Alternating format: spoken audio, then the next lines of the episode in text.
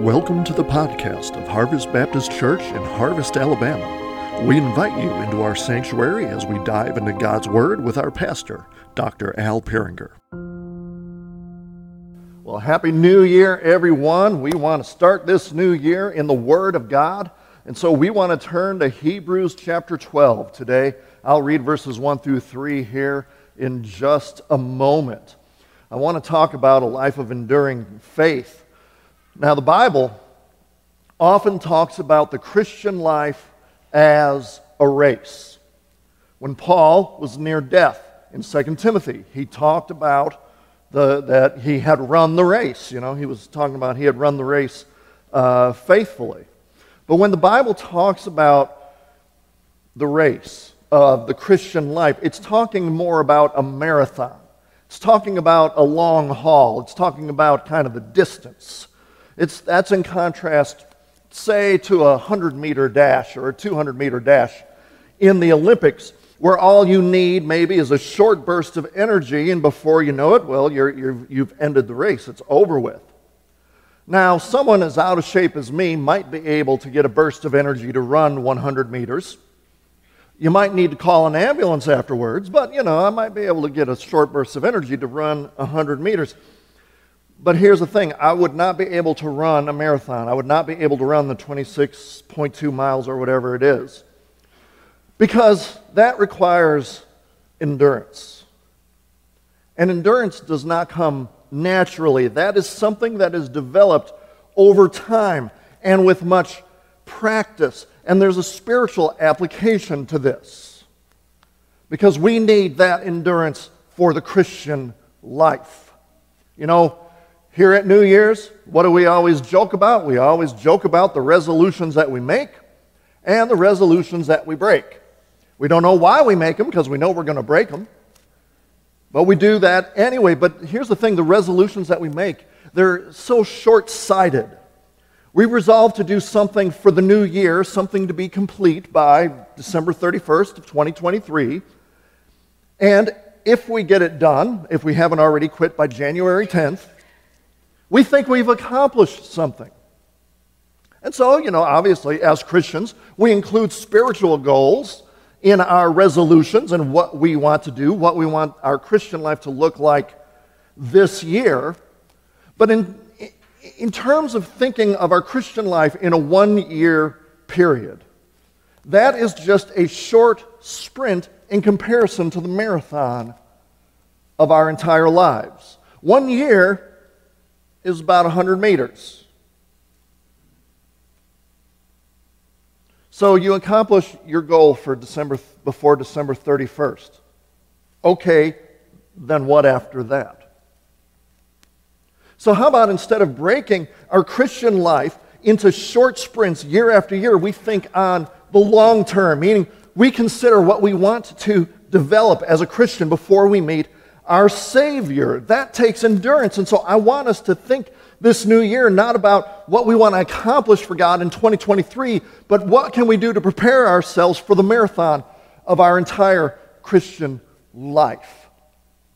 And the writer of Hebrews gives us an idea of how to develop this enduring faith. And so I want to read verses 1 through 3 of Hebrews 12, if you'll stand with me in reverence to the reading of God's holy word. As the author says, therefore, since we, have sur- we are surrounded by so great a cloud of witnesses, let us also lay aside every weight and sin which clings so closely, and let us run with endurance the race that is set before us, looking to Jesus, the founder and perfecter of our faith, who, for the joy that was set before him, endured the cross, despising the shame, and is seated at the right hand of the throne of God. Consider him who endured from sinners such hostility against himself so that you may not grow weary or faint hearted. Let's pray. Heavenly Father, I pray that we would desire to develop this endurance within us so that our life will be faithful to the end. May we finish our life strong. We ask this in Jesus' name. Amen. Thank you so much. You may be seated. So, the writer of Hebrews tells us to run the race, but to run the race, we need to develop this spiritual endurance. And he talks about three ways that we can develop a life of enduring faith to be able to run this Christian race and to end strong. First, he tells us to allow the saints of the past to inspire us. Allow the saints of the past to inspire us. The first part of verse 1, he talks about a great cloud of witnesses that should inspire us to run the race, to develop a spiritual endurance, because these witnesses themselves create, had developed such an endurance. Now, what, who, who is this cloud of witnesses that he's talking about? Well, back in chapter 11, he talked about what I call the Biblical Hall of Fame, the, or the Faith Hall of Fame might even be a better name. This is where the writer lists and talks about biblical saints whose lives reflected a trust in God, a faith in God. They had an enduring faith. Now, in the context of what's going on, this writer of Hebrews, whoever he may be, he, he, he's writing to persecuted Jewish Christians who needed con- some encouragement to continue to grow in their Christian walk so they would develop this life of faith so that they wouldn't be shaken whatever came their way because they were being persecuted. And so, to help them with this, he talks about this, he gives really a great history lesson about all these great men and women of Israel who walked by faith in God and did not walk by sight. These were people who knew by experience God's gracious character, and then they, they lived their life in accordance with that. But it wasn't just kind of a one time thing, it was a lifestyle. They developed this entire lifestyle of faith, all by the grace of God at work with, within them, by the Holy Spirit. And so now the, the, the writer of Hebrews is reminding these persecuted Christians about these great stories, how these people from the past they lived a life of enduring faith. They lived by trust in God and faith in God. And so look to them. Look to them as examples. Think about Abel and Noah and Abraham and Moses and David and so many more. All these people that are listed in chapter 11. People who reflect an enduring faith. And so the author is telling the readers, the readers back then, and then us, the readers, since we have such people of history to look to. We have such people in history to inspire us. Let us run the kind of race of endurance that they had. Let's develop that endurance so we could run that same race. You know, when, when you're training for something, or you're developing habits, you're developing characteristics within your life, it helps to know that there were other people who came before you who as the cliche goes, had been there and done that. It's good to know that there were people who went through the same things that you're currently going through. They survived, and not only did they survive, they succeeded, they endured. They made it, they ran a great race. Say, for example, you're in sports, you're an athlete, and you need some encouragement. You might think back to the sports greats the greats of that particular sport, everything that they went through so that they were successful at what they did. Me, I'm never much of an athlete, but let's just pretend, you know, suppose I, I play football and I'm a quarterback and I need some inspiration in what I do as a quarterback. And so I will look back to the past for men who endured well in being a quarterback, I might look back to a Bart Starr, a Joe Montana, a Dan Marino, a John Elway, and the like. I would allow their careers to encourage me to something bigger and better.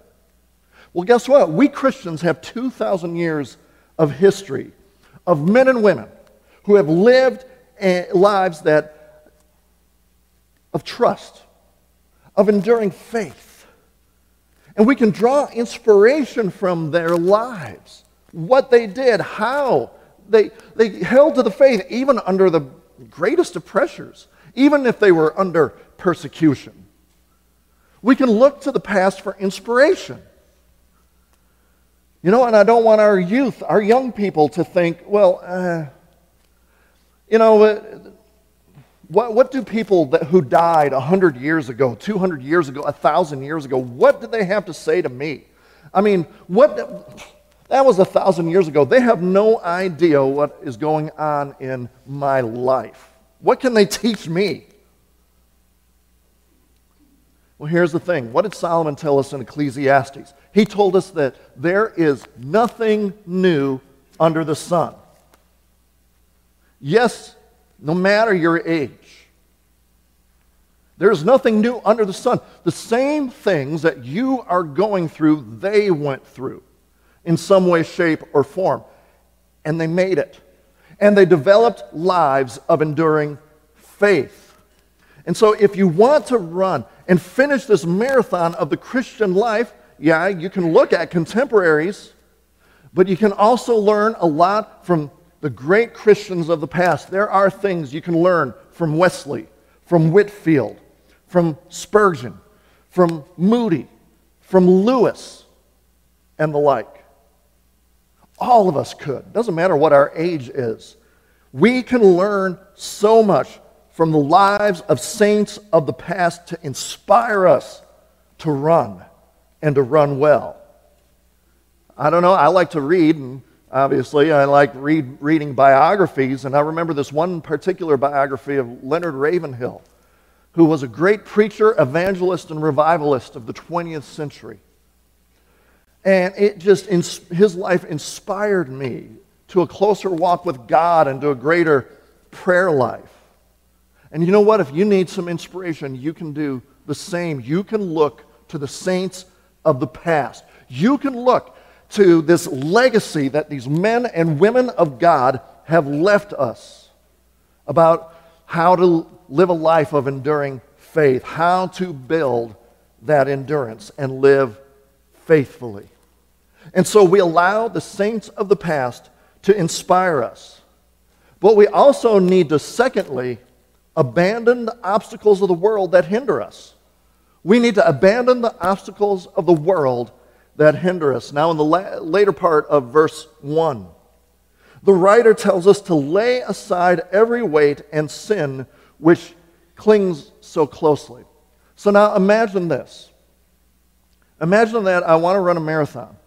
But before the race starts, I take a chain and I attach one end of the chain to an 18 wheeler and the other end of the chain to myself, and then I'm thinking, I'm going to run the race.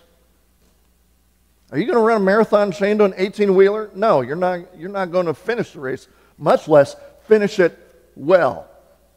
And yet, the author of Hebrews here warns us that there are things of this world that spiritually are like chaining ourselves to an 18 wheeler, things that will slow us down, things that will impede us, things that will stop all of our progress of living a life of enduring faith in Christ. And what it tells us to do with these weights, with these encumbrances, is to just get rid of them. Get rid of these things. Take them off, lay them down, abandon them, leave them there, never return to them. Otherwise, you're chained to an 18 wheeler in a spiritual sense. It does not say, notice, it does not say to, well, you know, try to find a way to make the load easier. Try to learn how to cope with this heavy load. That's not what he says. He says, lay him aside. The author is saying, do whatever you have to do to rid yourself of whatever this weight is that is slowing you down. And honestly, the picture that the author gives is something violent something radical. Do something radical with these things that hinder you.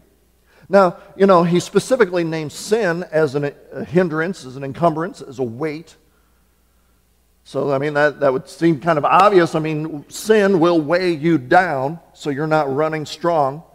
If there's a constant sin plaguing you, find your victory in Christ and get that weight off of you, whether it be pride, selfishness, worry, uh, pointing at myself. See, I do preach against my own sin every once in a while. Whatever it might be, if it's against God's word, and you know it is, do what you have to do in order to lay it, lay it aside, right? Even Jesus told us that in the Sermon on the Mount. I, I don't have it on the screen, but Matthew 5, 29 and 30, right? Jesus said, If your right eye causes you to sin, tear it out and throw it away, for it's better that you lose one of your members than that your whole body be thrown into hell. Or in verse 30, if your right hand causes you to sin, cut it off, throw it away, for it is better that you lose one of your members than that your whole body go into hell. Now, Jesus isn't literally saying, okay, mutilate yourself. What he is saying is get radical with these things, whatever these obstacles are, get radical with them and get them away from you. Get rid of it. Get radical with it. But here's the thing sin is not the only weight that hinders our progress for enduring faith. It could be a relationship with someone that is bad for you. Maybe you, you're unequally yoked with someone, or they just plant bad seeds in your life. Lay it aside. You need to break it off. Maybe the hindrance is a TV show that you're watching that is darkening your mind toward the things of God, filling your mind with sin and corruption. Stop watching it. Maybe it's the music you're listening to. It's all filled with drugs and violence and sex and darkness and evil. You can't look at me and tell me that doesn't have an effect on you or have an effect on, uh, on your children. If you're, if you're listening to that stuff, it's feeding your soul garbage. I mean, it'd be like me taking you to the, the dumpster in the back of the church and just start shoveling it into your mouth, feeding you garbage. I mean, there's a lot of stuff in this world you're feeding garbage. You're eating garbage. That's what you're doing to your soul. If it impedes the marathon, if it impedes the race, if it slows or stifles you from developing in your faith, get rid of it, lay it aside, and then learn to run free. And here's the thing it doesn't even necessarily have to be a bad thing either. Sometimes good things slow us down because they are not the best for us. We're, we're, we're giving up the best because we're just holding on to the good. One author stated it this way A winning athlete does not choose between the good and the bad, he chooses between the better and the best. What's so, what happens so often is we allow ourselves to get so busy doing quote unquote good things that it stifles us. It, we get lost in the middle of these things. And, you know, sometimes we have to learn that two letter word, no.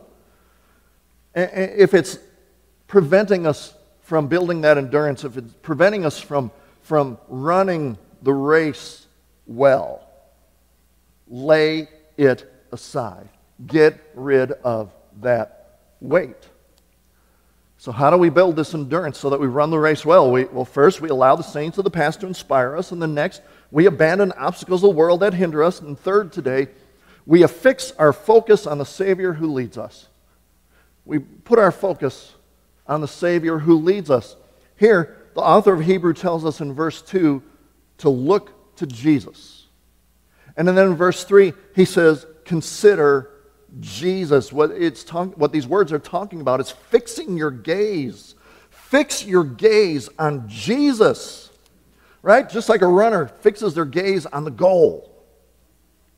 You know, you don't see runners in, in the Olympics, run, you know, run, running down there, and then they kind of look behind them, and they look over here, and then they look over there. No, that slows them down. What are they doing? Their eye is straight forward, looking toward the goal, the finish line, looking that way. In a similar way, we keep our focus on Jesus.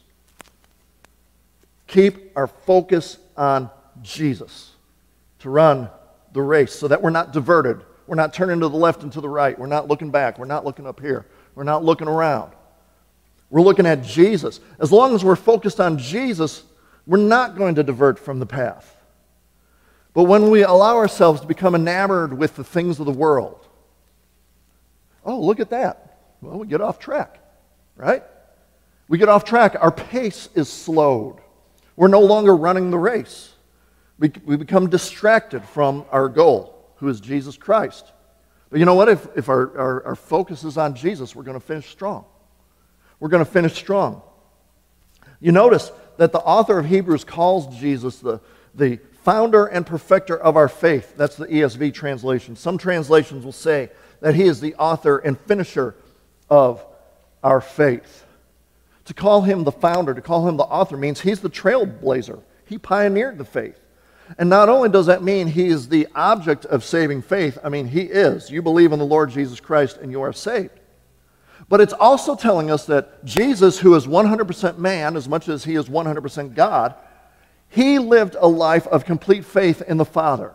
He trusted his Father in all that he did. And so he has set an example for us that we would do the same. With the indwelling of the Holy Spirit, we can live the same faith life that Jesus did.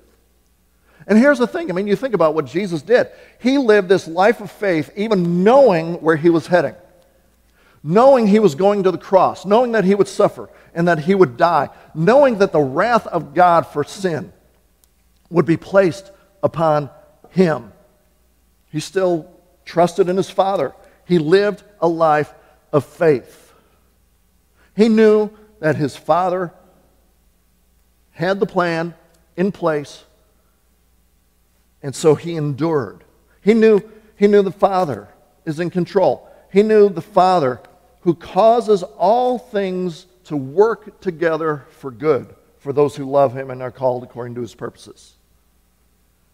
And so he's the trailblazer, he's the, he is the founder, he's the author of our faith, not only the faith of what we believe, but the faith on how we live and how we run the race. But he's also called the perfecter, the finisher of the faith. That, that means he brought it to completion. And he gives an example of a perfect life of faith. You know, that's what it means when we say, well, we want to develop Christ likeness. We want that life of faith. Because here's the thing through Jesus Christ, God not only saves us from hell, which he does, but then he also develops in us the very life of Christ so that our life of faith reflects the same life that Jesus had. And he's going to see it through to the end. He who began a good work in you will see it to its completion will see it to the end by the power of the Holy Spirit. I mean, again, Jesus, we keep our eyes on him because he, I mean, he's much more than human. He's not less than human, but he's much more than human. He's God, he is man. But he didn't doubt his father. He didn't doubt that his father would do what he promised to do. Even when he was being cruelly treated, even when he was mocked, even when the nails went through his hands and his feet. He trusted God the Father, that God the Father knew what he was doing. You know, we say, we say that in a somewhat cliche way, somewhat joking way. Oh, God really does know what he's doing. Well, that's the thing. Do we actually believe that, though? You know, we act so surprised. Oh, God knows what he's doing. That's faith. We live by that, even if we don't see it, even if it doesn't look like, you know, we're like, does God know what He's doing? Does He got this under control? Yes, He's God. And we look to the one, to the Savior, who lived that out. He knew his Father knew what he was doing. And he saw it through. Even when there was some sort of change in the relationship on the cross. My God, my God, why have you forsaken me? And the wrath of God was poured upon him. He still trusted that my Father knows what he is doing. Now, we need to remember that the author of this epistle is writing to persecuted Christians who were, who were down, who were discouraged. And he tells them, fix your gaze on Jesus. Focus in on Jesus and be encouraged that God has it under control and will empower you to live a life of faith if you would just trust Him. Affix your focus on Jesus Christ as He leads us to a life of amazing faith. I want to close with this thought obviously, I mean, the Olympics have been around for thousands of years, and different races have been around for a long time, and there's been a lot of different types of races that tested man's endurance. I read a story about something that happened in 1867, I believe it was. So there was this man, Edward Payson Weston. He became part of a, a wager. He and this other guy made this wager that he wouldn't be able to get from Portland, Maine to Chicago, Illinois in 30 days. That's over a thousand miles in 30 days. I mean, I wouldn't be able to get there in my entire life, I don't think, and from Portland, Maine to Chicago. He did it in 29 days and won the wager. That takes a lot of endurance to go a thousand some odd miles in 29 days, y'all. But then what it did was it inspired all different sorts of ra- tests of endurance, races of endurance, I don't know what you might want to call it. So it developed into this long distance championship of the world. What would happen is there, there, there were these series of six day races, and whoever would go the farthest distance in six days would be the winner. And so a, a, bit of a rivalry developed between Weston and this other man, Daniel O'Leary, who was an Irish immigrant farmer. And they would kind of, you know, they'd have these races, and sometimes Weston would win, sometimes O'Leary would win, and kind of go back and forth. But each of these races would push them to the limit because you needed endurance to be able to win this race. Now, I wouldn't be able to, I mean, in six days, I mean, I might be able to get to Owens Crossing or something. I don't know. But I don't, I don't have that kind of endurance. I don't have the endurance to run a 26 mile marathon or anything like that. But I'll tell you what, you know what? I want to run the marathon of the Christian life and run it well. But if I'm going to do that, that takes endurance. I don't, I don't know about you, but I don't want any longer a mediocre cultural Christianity. Let's face it, that's the American church. Mediocre, as Jesus tells the church of Laodicea in the book of Revelation, lukewarm, vomit you out of my mouth kind of Christianity. I don't want that anymore. I want a life of faith like Abel, like Noah, like Abraham, like Moses, like David, like John, like Paul. And I hope you have that same desire. But the only way we're going to be able to build that endurance, to run the race well, is we allow the saints of the past to inspire us. We abandon the, the, the obstacles of the world that are trying to hinder us, and we affix our focus on the Savior who's going to lead us in this way. You know, you look at Hebrews chapter 11 and you see it talking about all these saints and all these people. And you might think that they're, well, that's them. We're, they're different. They are men and women just like us. They were not part of some superhuman race. They're not superheroes. They're not like the Avengers of, of Christianity or faith or, or anything like that. They were ordinary people who trusted God. They focused in on Him, and by God's empowerment, they lived by faith. They lived by trust, and they finished the race well. Here's the thing we can do the same. And so let's think long term. What do I need to do for the long term, for the long haul, so that when God calls me home, I have endured and I have lived a life of faith? What do I need to begin now to endure decades from now? And so, Christian, will you come to the altar today to pray? That 2023 would be a year of clarity for you where you would think long term. You would think about what do I need to do to develop this enduring faith that goes well beyond 2023, but is going to last your whole life. Come and pray at the altar for that, but you know what? Some of you aren't even entered into the race. You think, well, I have a moral code or I participate in some sort of spirituality. Might even be I go to church every once in a while. You think that is a life of faith, but that's not the life of faith. Faith, true faith, has a starting point, and that starting point is in Jesus Christ alone. The author of Hebrews said it's Jesus Christ alone who is the founder and perfecter of our faith. And so you start there or you don't start at all. Jesus Christ is God the Son who became a man, who lived the life that we couldn't live, died the perfect sacrifice to pay for our sins so that we would have peace with God. And so we put all of our trust in Him, and then we begin the race. Some of us have a long race, some of us have a shorter race, but it's a race nonetheless. How are you going to finish the race? How are you beginning? How are you ending? Let's think about that as we think about this new year. Thanks for listening to the podcast of Harvest Baptist Church.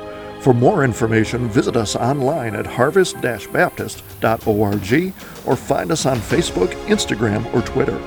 You can also find info on our children's ministry on Facebook at Harvest Baptist Children's Ministry or on Instagram at KidsQuest underscore HBC.